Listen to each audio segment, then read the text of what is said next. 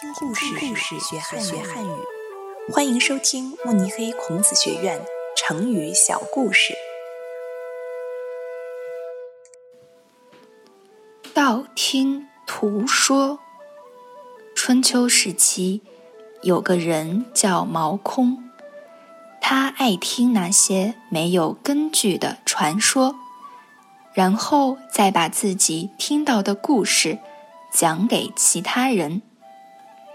有一次，毛空听到一只鸭和一块肉的事，他觉得非常稀奇，便告诉爱子。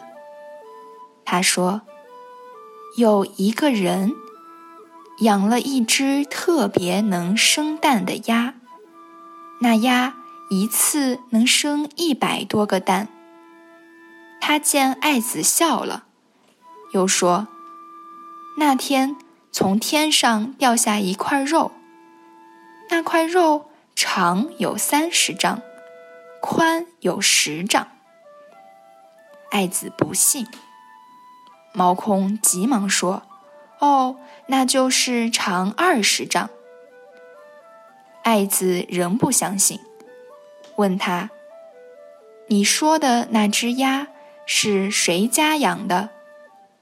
你说的那块肉，掉在了什么地方？